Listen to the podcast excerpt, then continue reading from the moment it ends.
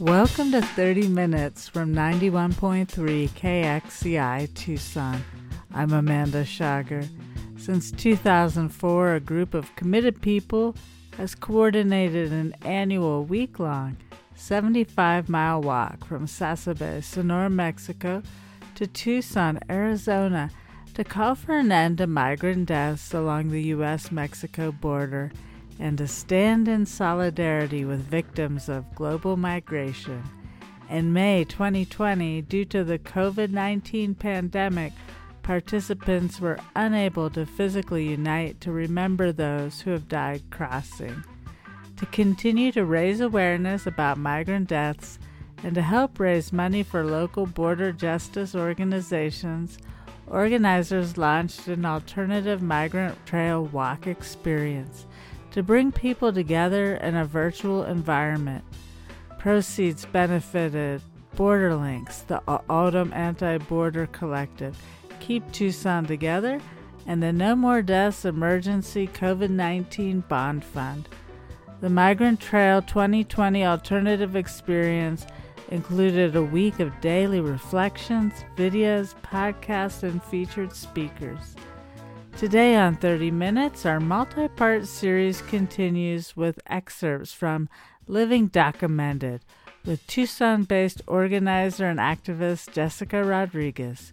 The presentation was just weeks before the Supreme Court ruled against the Trump administration's efforts to rescind the Deferred Action for Childhood Arrivals Program, or DACA up first, Migrant Trail Organizing Committee member Kat Rodriguez introduces Jessica Rodriguez. Uh, my name is Kat Rodriguez, and tonight I'm really pleased to introduce um, someone who's living in an, what we would call an othered status in this country. Uh, so, Jessica Rodriguez, no relation, is a lead organizer with the Southside Worker Center. She is amazing. The Southside Worker Center supports community of worker leaders, building collective power and raising the standards of worker conditions so that workers can take part in dignified work and earn just wages. Throughout her work at the Southside Worker Center, she's helped recover thousands of dollars in wages for workers, stop criminalization, detention, and deportation of families, defend the rights of migrant workers, and develop migrant led worker owned cooperatives. Um, and tonight she's going to be sharing some personal experiences with us. So with that, I will turn this over to Jessica Rodriguez. Buenas tardes, mucho gusto. My name is Jessica Rodriguez. Um, so what I have planned for today, I will talk to you a little bit about me, about 10 minutes about me, and then the next 10 to 15 minutes about the work of the Worker Center. And then the following five to 10 minutes will be connecting the dots. So again, uh, my name is Jessica Rodriguez. I was born in Chihuahua, Chihuahua, Mexico that that was the state that I was born and I grew up. I migrated to Tucson about 15 years ago. Um, those are the only two places that I know as home.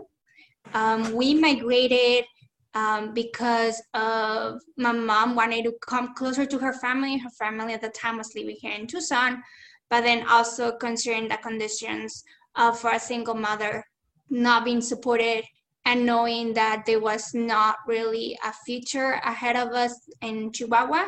So she made the decision to bring us north, right? Like seeking a better future, seeking a better place for us to live. So yeah, we came here to the United States. I was 13 years old. My mom and my two sisters. Um, that's all we had. With the with the, the little things that we had. Um, I got here. I uh, I arrived to middle school for like six months and then I had the transition to high school, which was a lot. Like within the first year that I migrated, not only and it was a different place where I was living at, a different language, but then also school itself was very different. During high school, I was lucky enough to go to one of the schools that had the highest Hispanic population in the city, which made the transition a little bit easier and also I started learning a lot about the things that were happening here in the U.S. It was not too uh, too long after we arrived in 2006. That was when a federal bill was introduced that will make it a felony for anybody who will come in contact with an undocumented person, and that's having in mind anybody that you will have in the car with you, anybody who was living with you, even if you will give them food, even if you will give them water.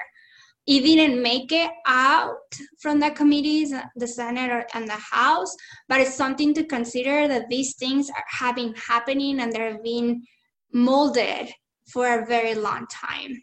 I was able at a really young age to participate um, in in actions. Um, there was a lot of high school walkouts during that time to against this bill at that time. Um, and I'm highlighting this bill because all those things connect concerning the circumstances that we're seeing even today. So I was able to do some of that and also to highlight that same year in Arizona, Prop 300 was passed and signed into law. If you're not familiar with Prop 300 in Arizona, it makes it uh, that every single person who seeks higher education, adult education, and even child care, if you're undocumented, to pay out of state fees. So they triple, sometimes quadruple the expenses of attending college.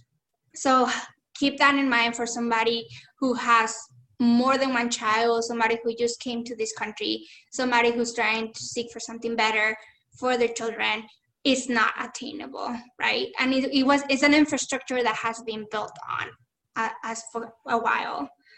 I graduated from high school in 2009 and I started a community college with one class at a time. It was just one class is what I could afford um, to take right as an undocumented student. At the same time, I found a space of other undocumented students where we started searching for scholarships for other undocumented students, where we started like gathering resources that we could use um, to continue our higher studies.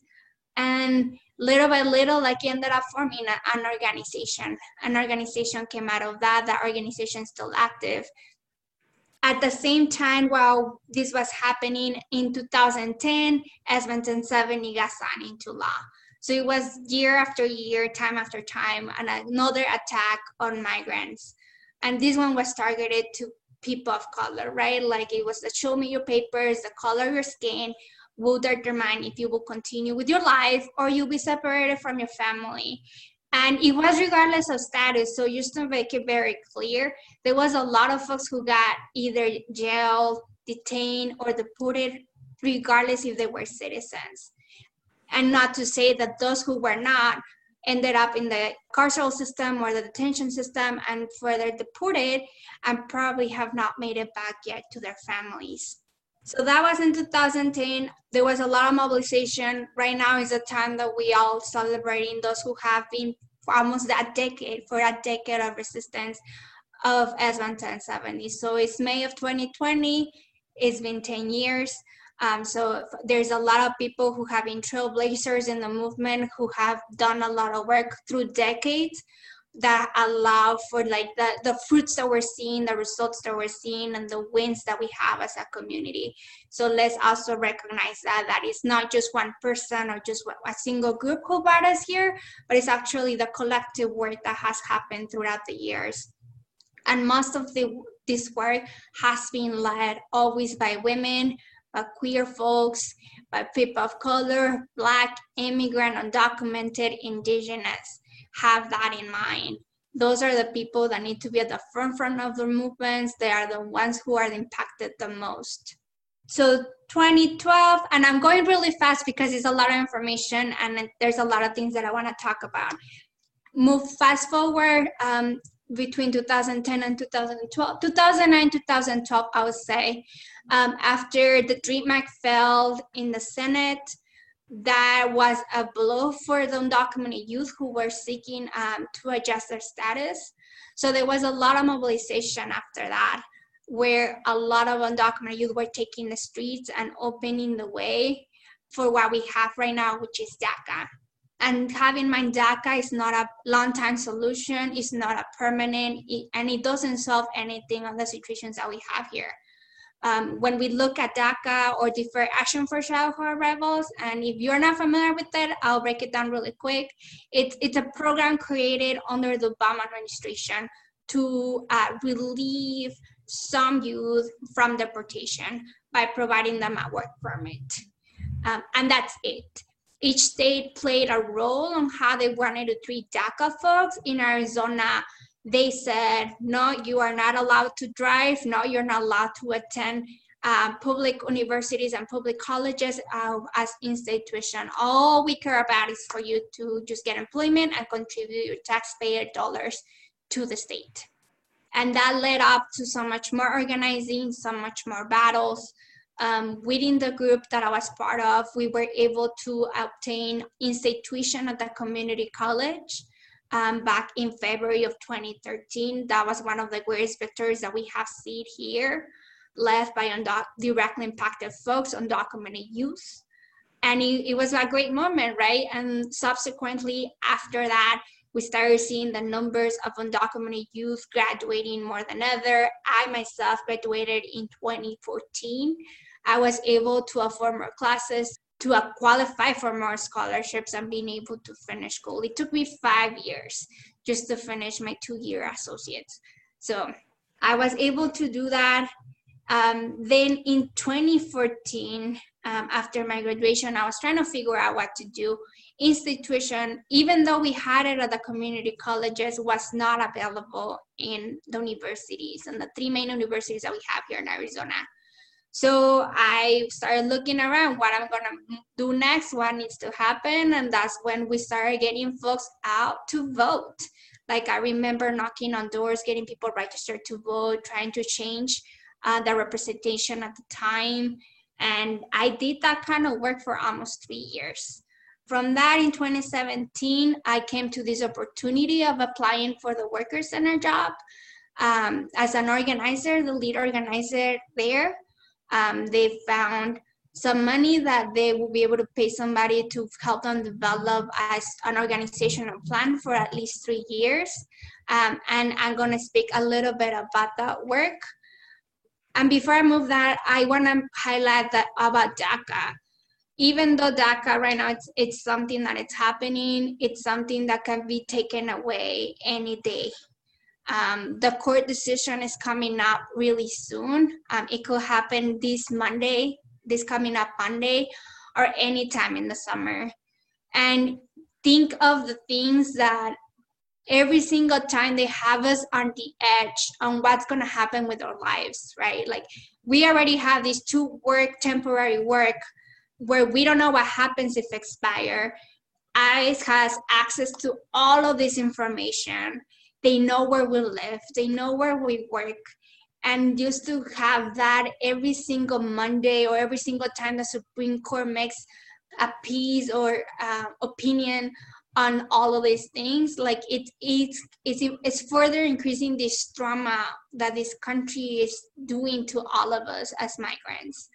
And that's just one layer. We're not talking about the other things and all the identities that we carry so have this in mind that if the Supreme Court rules against us and aligns with the current administration that we have, that we already know is racist, that we are no, we already know that it's a white supremacist, um, and we have seen the true colors that are, they are doing, they have, is is really wearing us down. Like it is, it is wearing us down.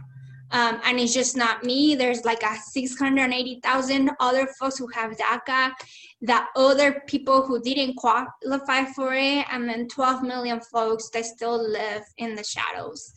And while we say that they live in the shadows, like they are resilient and they are proud and and something that that this country has worked so hard to vary. You're listening to excerpts from Living DACAmented with Tucson based organizer and activist Jessica Rodriguez from the Migrant Trail 2020 Alternative Experience on 30 Minutes from 91.3 KXCI Tucson. So in 2017, I joined the Southside Worker Center. You heard the work that we do from Kat, but a little of the programs that we have there.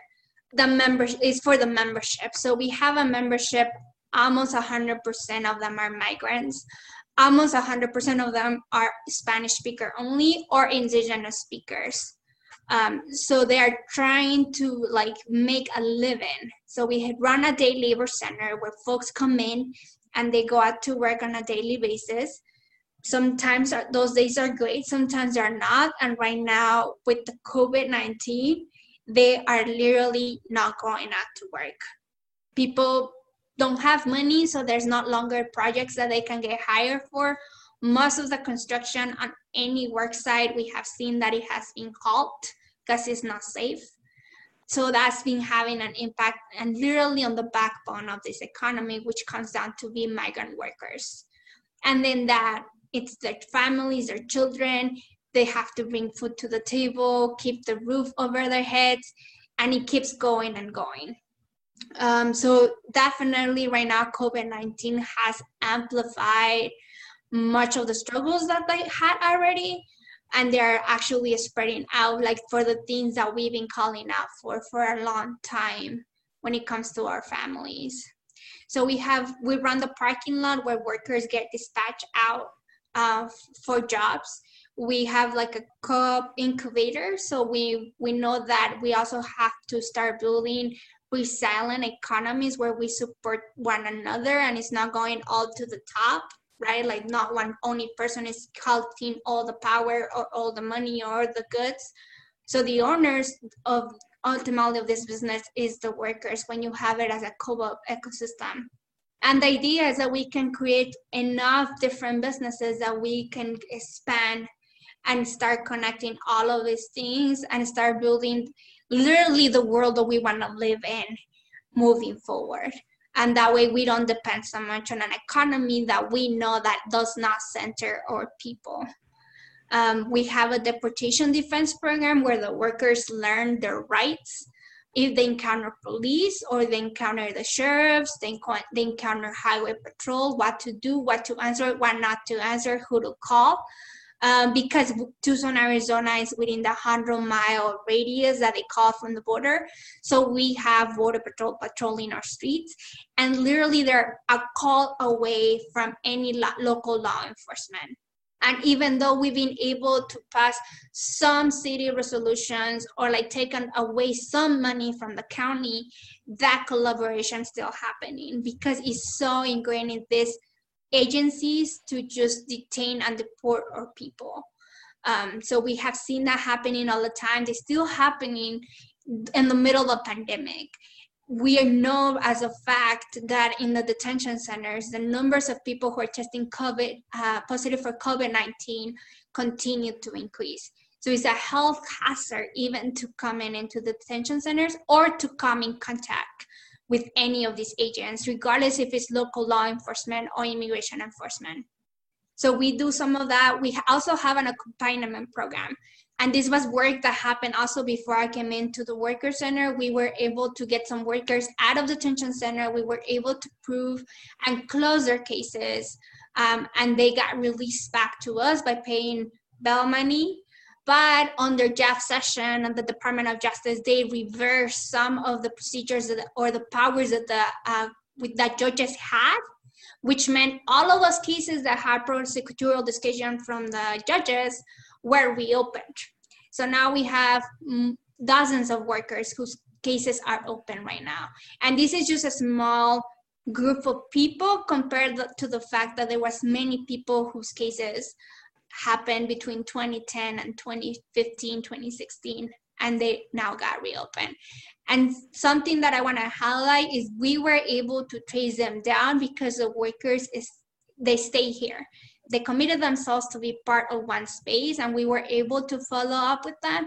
But there's many people out there who like are not part of a space and probably they have moved in the last five years at least once so we know that they are probably on the system and they're being flagged as people that need to be deported because they didn't show up to their court but nobody knows which cases actually got opened during that time um, we have another program, which is the wage theft, which we were we have been able to recover thousands of dollars. Um, as as you can imagine, we work with a very vulnerable uh, population where language is a barrier, sometimes cultural barriers, and also we have people who come through who are just trying to take advantage of workers, who are looking for cheap labor, or sometimes it's not even cheap; they're just trying to rip them um, from the money that they deserve for working. through that program, we've been able to recover so much money. Um, some of that just requires a phone call, and as soon as the person who hired the workers hears somebody on the other line saying something in English, they come back around and turn in the money. Or like sometimes they just need to see a formal letter addressing them where we know who they are, where they live, where they work, their license, whatever we had access to, and they pay the money. We have had very few cases where it's very difficult to collect information and if, if no information was collected from the employer most likely um, that we haven't been able to recover some of those wages. But like just have in mind that like people are out there trying to just take advantage of people just trying to work and bring some money some cash into their homes to pay for food to pay for the roof over their heads. Uh, we also have some english classes. They are not your classic english classes they are classes where people can learn like how to what are the name of the tools in english the tools that they use for gardening the tools that they use for landscaping or like to build a wall like for landscaping whatever it is. If they get hurt if they go to the grocery store if if they end up going to the hospital what they need to say and how they, they should say it so people understand what's happening right um, I don't know if everybody is bilingual here, but if you're not, like when you don't speak the other language and you don't understand it, it's really hard. So at least we try to give some tools to the workers where they can defend themselves and advocate themselves until somebody else can show up, if possible, um, to do that connection or being that bridge of interpretation between the worker and whoever the other person is. Uh, we also do know your rights trainings. Um, and these are know your rights uh, for when it comes down to immigration, because we know that immigration, like it's all around us, and we know that there are risks at any place that they go to. And then also um, for labor. So the workers understand that it is their right to get paid for the work that the hours that they worked. They should get paid at least the minimum wage. That if they work over 48 hours, they have to get paid overtime if somebody promised something to them that the person has to do it. Um, that is not their mistake and make it very clear that it's never their mistake um, for accepting a job and the person not be, not wanting to pay. Is never their mistake.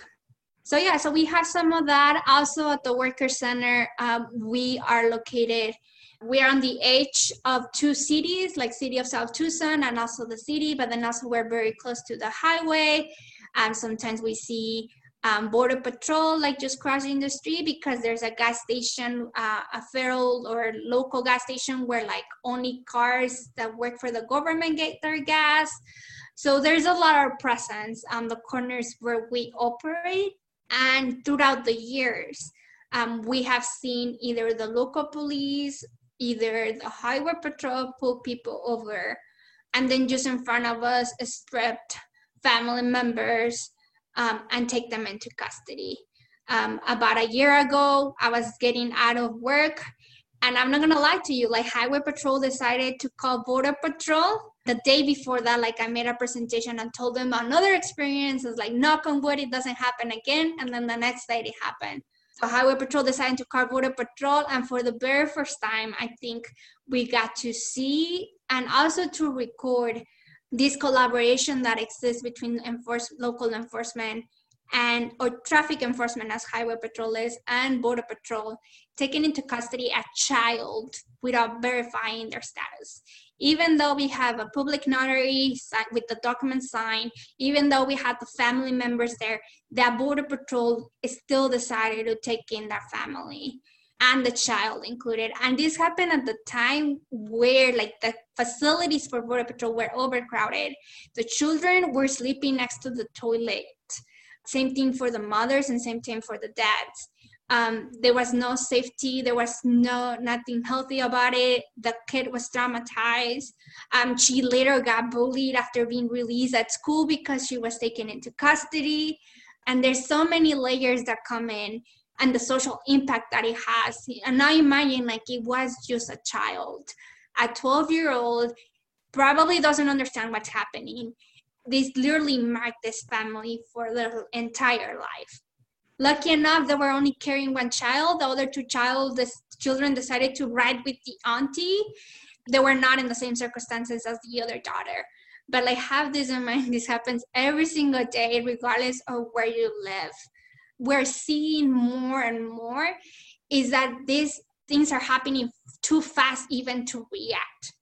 It's understanding that as local departments have a direct collaboration with immigration officials, there's also technology behind it. And that technology is being used as we don't have idea. So for example, when we're calling out Amazon because of the, the conditions that they have workers, not only during COVID, but then also like before that, also Amazon plays a key role when it comes to the detention of children. They have AWS, I think it's called the Amazon Web Systems, where they collect all the data. Imagine just the amount of data that they can have access to. And then they have somebody like Palantir, who's another play key role here, who facilitates connecting the dots. And then ICE or the Border Patrol agents can just carry the information on their phone and it gives them a map or where each person is located at who is undocumented. As they can use it uh, for undocumented people, they, they are using it for other folks. And something that came out, out on the news today, um, but they're now using drones that they use at the border. They're using them right now in Minneapolis to record and like just to patrol the area of the protesters.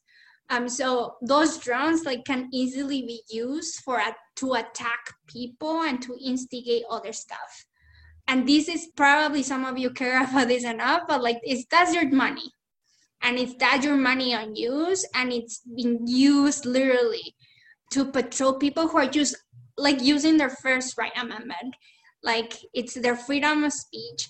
And it's also understanding that what happens to black people it's a brown issue as well.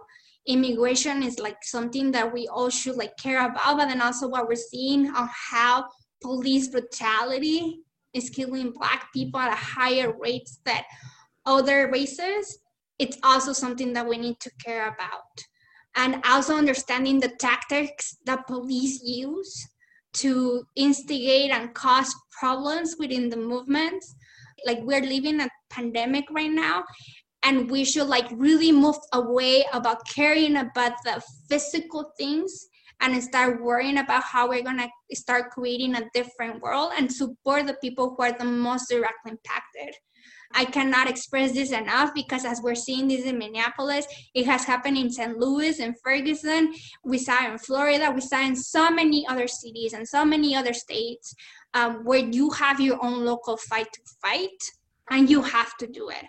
Um, some of us have a very privilege. We're sitting in a very privileged areas where we're not directly impacted, not even from a different angle, just because we don't have those proximities to these issues, but doesn't mean that we should not be doing the work to really dismantle like this whole thing that is happening and it's targeting black and brown, indigenous, queer folks, LGBTQ. I mean, the list can go on. And understanding that the current situation, it's even amplified um, with the administration of Trump. Um, and it's understanding that we have to align ourselves and do the work with those who are the most impacted. Even though if you don't live in the borders area, connect those issues to the people who live in your city, in your town, in any state, because they are not very different. And there's always somebody who is literally paying the highest and sometimes that means their life. And if we are not outraged right now, if we are not willing to take action, we are not really paying attention. You've been listening to excerpts from Living DACAmented with Tucson based organizer and activist Jessica Rodriguez from the Migrant Trail 2020 Alternative Experience on 30 Minutes from 91.3 KXCI Tucson. More information is available at azmigranttrail.com. This is part six of a multi part series. Thank you for listening to 30 Minutes from 91.3 KXCI Tucson. I'm Amanda Schager. You can find this and all recent episodes on the 30 Minutes program page at kxci.org.